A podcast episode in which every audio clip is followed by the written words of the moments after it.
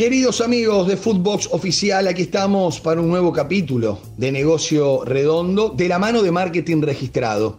Esta semana empezó a sonar fuerte la posibilidad que el City Football Group desembarque en el fútbol de Brasil. ¿Escucharon algo? Quédense con nosotros, que yo les voy a contar todos los detalles. Esto es Negocio Redondo, un podcast con Maxi Palma, exclusivo de futvox. Desde hace un par de años que el City Football Group empezó a sonar en el ámbito de los negocios del fútbol. Su boom se dio cuando se relacionó con Abu Dhabi United Group y estableció una sociedad comercial. Para entender un poco más, hay que retroceder a 2008, cuando el Abu Dhabi United Group compró el Manchester City en $360 millones. 5 años más tarde, en 2013, nació esta sociedad con el propósito de dedicarse exclusivamente a negocios relativos al fútbol y con la idea de unir clubes y acciones en las principales ciudades del mundo. A horas de la derrota, la eliminación del Paris Saint-Germain a manos del Real Madrid en la Champions, donde un club que sigue siendo de los socios y con mucha historia eliminó al todopoderoso económico equipo parisino. En este podcast de Negocio Redondo nos vamos a meter de lleno en el corazón de otro de los poderosos del mundo. Y también preguntarnos si los millones hacen que ganar en la cancha sea una regla de 3. A juzgar por lo ocurrido en la Champions, no. Pero a juzgar por el andar del Manchester City de Inglaterra, sí. Aunque también vamos a ver que el City Football Group no se conforma solamente con el equipo inglés y que tiene muchos otros equipos en distintos lugares del mundo, a diferencia del consorcio catalí. Como yo les decía, todo esto comenzó con esa apuesta. La fusión del Abu Dhabi United Group y el Manchester City, pero que por supuesto era el principio de una semilla que iba a germinar, crecer y desarrollarse en todo el mundo.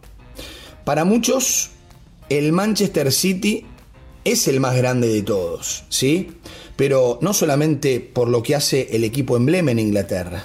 Tiene presencia en los 5 continentes, desde Oceanía a Sudamérica. A ver, vamos a ir prestando atención, si les parece, y vamos tomando nota.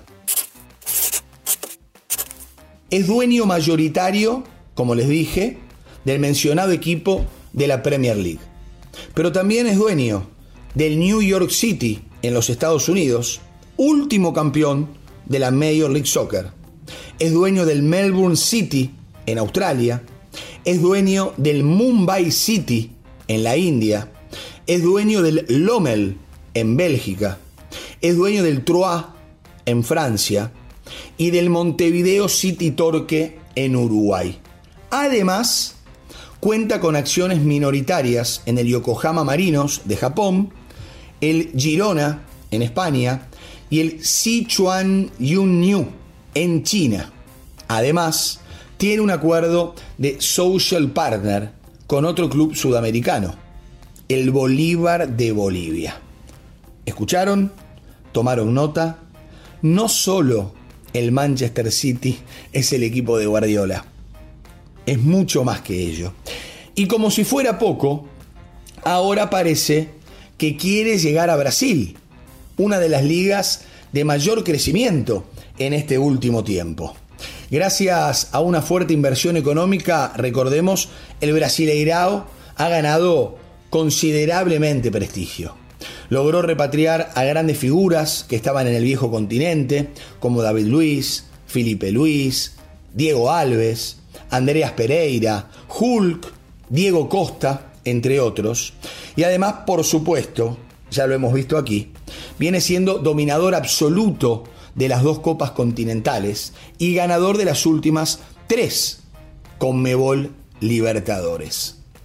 Ante esto, el City Football Group presentó una oferta, atención, de 1.000 millones de reales, lo que equivale a unos $200 millones, para hacerse con el control del Atlético Mineiro. El monto es para quedarse con el 51% de las acciones del club brasileño, lo que lo transformaría en una sociedad anónima deportiva, algo que ya viene sucediendo con varias instituciones de Brasil y Sudamérica, como por ejemplo los históricos Cruzeiro, que hoy milita en la segunda división y que tiene como dueño a Ronaldo Nazario, y el Botafogo de Río de Janeiro, que fue vendido al empresario norteamericano John Textor. Pero nos hemos ocupado en otro momento, hace un tiempo ya, en un podcast de Marketing Registrado para futvox Oficial, de la decisión que tomó Brasil respecto de este tema. El año pasado, el presidente Jair Bolsonaro promulgó el proyecto de ley y aprobó la figura de la Sociedad Anónima de Fútbol en Brasil. De esta manera, se permitió la creación de clubes, empresas y romper con la tradición que prácticamente todos los equipos tienen: ser asociaciones sin fines de lucro. En muchos casos en Sudamérica, un arma de doble filo, Le ha ido muy bien a muchos y le ha ido demasiado mal a otros. Chile y Uruguay son los otros países del continente que tienen sociedades anónimas deportivas. Por eso digo, estamos mostrando el modelo y también nos estamos preguntando, ¿por qué en Sudamérica llegamos a las sociedades anónimas deportivas en general y y en muchos casos por impericia e incapacidad de los dirigentes, por pésimas administraciones y por clubes pobres y dirigentes ricos? Pero bueno, nos metemos con Chile. Este modelo llegó allí en 2005 y hoy ya cuenta con Colo-Colo, la Universidad Católica, la Universidad de Chile, entre otros. Por el lado de los uruguayos, las sociedades anónimas se permitieron mucho más atrás en el tiempo, en el 2001. Ya lleva 11 años Uruguay experimentando esta situación. Y si uno repasa el mapa de los equipos, además de, por ejemplo, el Montevideo City Torque, puede encontrar al Boston River, al Deportivo Maldonado, Rentistas, Plaza Colonia, Juventud de las Piedras. Bueno, el fútbol uruguayo tan pequeño, ¿no?, en el modelo de negocios y en el volumen de negocios del fútbol internacional, ha necesitado definitivamente de la llegada de grupos privados para solventar a pequeños clubes de fútbol que no tienen hinchas, que no tienen ticketing, que no tienen exposición, que su venta de patrocinio en la camiseta es muy pequeña, ¿no? Entonces, bueno, aparecen los grupos privados que invierten y que saben que el modelo del fútbol sudamericano claramente es netamente exportador. De la única manera que puede subsistir la mayoría de los clubes de fútbol de Sudamérica es vendiendo jugadores. No hay otra. Después los de élite, bueno, ganando premios, haciendo socios, llenando sus estadios, etcétera, ¿no? Bueno, volviendo al tema central, las negociaciones entre Atlético Mineiro y el City Football Group están recién iniciándose, y esto lo hemos chequeado con varias fuentes muy cercanas a Marketing Registrado. Por lo pronto, las autoridades del Mineiro rechazaron la primera propuesta. Los mismos, los dirigentes del club, apuntan a un valor no menor a los 2.000 millones de reales, unos $400 millones aproximadamente, que para los árabes es una cifra elevada, ¿sí? Pero también deportivamente estamos hablando del último campeón de Brasil, el último campeón de la Copa de Brasil, un equipo que fue semifinalista de Copa Libertadores y que va por todo, y que tiene una plantilla potente, ¿no? Nacho Fernández, Matías Aracho, Jefferson Savarino, Hulk. Un plantel que según Transfer Market tiene un valor aproximado de $115 millones. Inclusive saliendo el entrenador Cuca, ahora el técnico es argentino, es Antonio Mohamed. De todas maneras, el club está atravesando una difícil situación financiera, producto de la crisis económica mundial y de los préstamos que recibió de 4 patrocinadores: Rafael y Rubens Menin, Renato Salvador y Ricardo Guimaraes. Al cierre de la temporada 2021, la deuda alcanzó $1.300 millones, algo así como $260 millones. Por lo tanto, de alguna manera, y por más que los dirigentes del Atlético Mineiro quieran sacar la mayor tajada posible de la venta del club, la llegada del City Football Group es importante, ¿no? Recordemos que este grupo es propiedad de 3 inversores diferentes. El 78% es propiedad mayoritaria de Abu Dhabi United Group. El 10% es propiedad de la firma estadounidense Silver Lake. Y el 12% de las firmas chinas China Media Capital y City Capital. Recordemos que en materia de patrocinio, el City Football Group tiene acuerdos globales con Nissan, con SAP y con Etihad. Las mismas trabajan a la par con los equipos que están bajo su aura, pero por el momento ninguno está en el Atlético Mineiro, Rápidamente, algunos temas para tener en cuenta. La última campaña del City Football Group fue fructífera pese a la pandemia.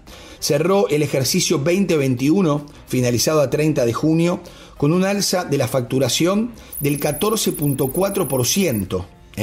Además, durante ese periodo, el City Football Group redujo sus pérdidas hasta $53 millones, en comparación con los números rojos de 205 millones, en aquella época de pandemia. En lo deportivo, este proyecto que tiene 14 años es maravilloso. Ganó 5 títulos de la Premier League, 2 FA Cup, 6 EFL Cups, 3 Community Shields, todo eso con el City, ¿no? Se quedó con títulos en Australia, ganó en Estados Unidos, ganó en Japón, ganó en India, muchos torneos femeninos, donde también el City es potente y poderoso. ¿Cómo creen que le iría al Mineiro bajo su poder? Por eso digo, separemos, porque el Mineiro hasta acá deportivamente está muy bien, pero, por supuesto, esto tal vez pueda potenciar más aún y sobre todo mejorar las finanzas del club. En Uruguay al City Torque le fue bien. Se posicionó en el fútbol local y también internacional. Logró la clasificación primero a la Sudamericana, después a la Libertadores. De a poquito también empieza a ser fuerte su marca en Sudamérica. Y hay otro sello que se vio reflejado en este grupo, ¿no? El cambio de nombre, ¿sí? Lo que lo hace más cercano al grupo inversor. Al City Football Group le gusta que sus filiales tengan las mismas iniciales, Manchester City Football Club, como demostración de su sello y de ir armando este imperio del fútbol. Es un pequeño detalle que refleja el trabajo de marketing y comunicación que tiene pensado el City Football Group. ¿Y Argentina? No. Argentina por el momento no. Ni que desembarque el City, ni que en la Argentina se permitan las sociedades anónimas deportivas. En algún momento, Mauricio Macri, como presidente de la República, alentó esta posibilidad, ¿sí?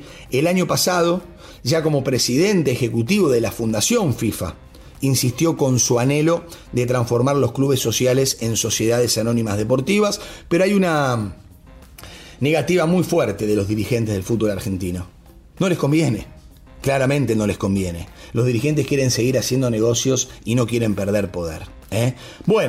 Aquí estamos cerrando este nuevo podcast de Negocio Redondo para futvox Oficial, de la mano de marketingregistrado.com, el portal de negocios y deportes de América Latina, con la producción de Rochi Núguez. Señores, nos vamos. Estén atentos, que siempre estamos juntos aquí en futvox Oficial. Hasta la próxima. Esto fue Negocio Redondo con Maxi Palma, podcast exclusivo de futvox.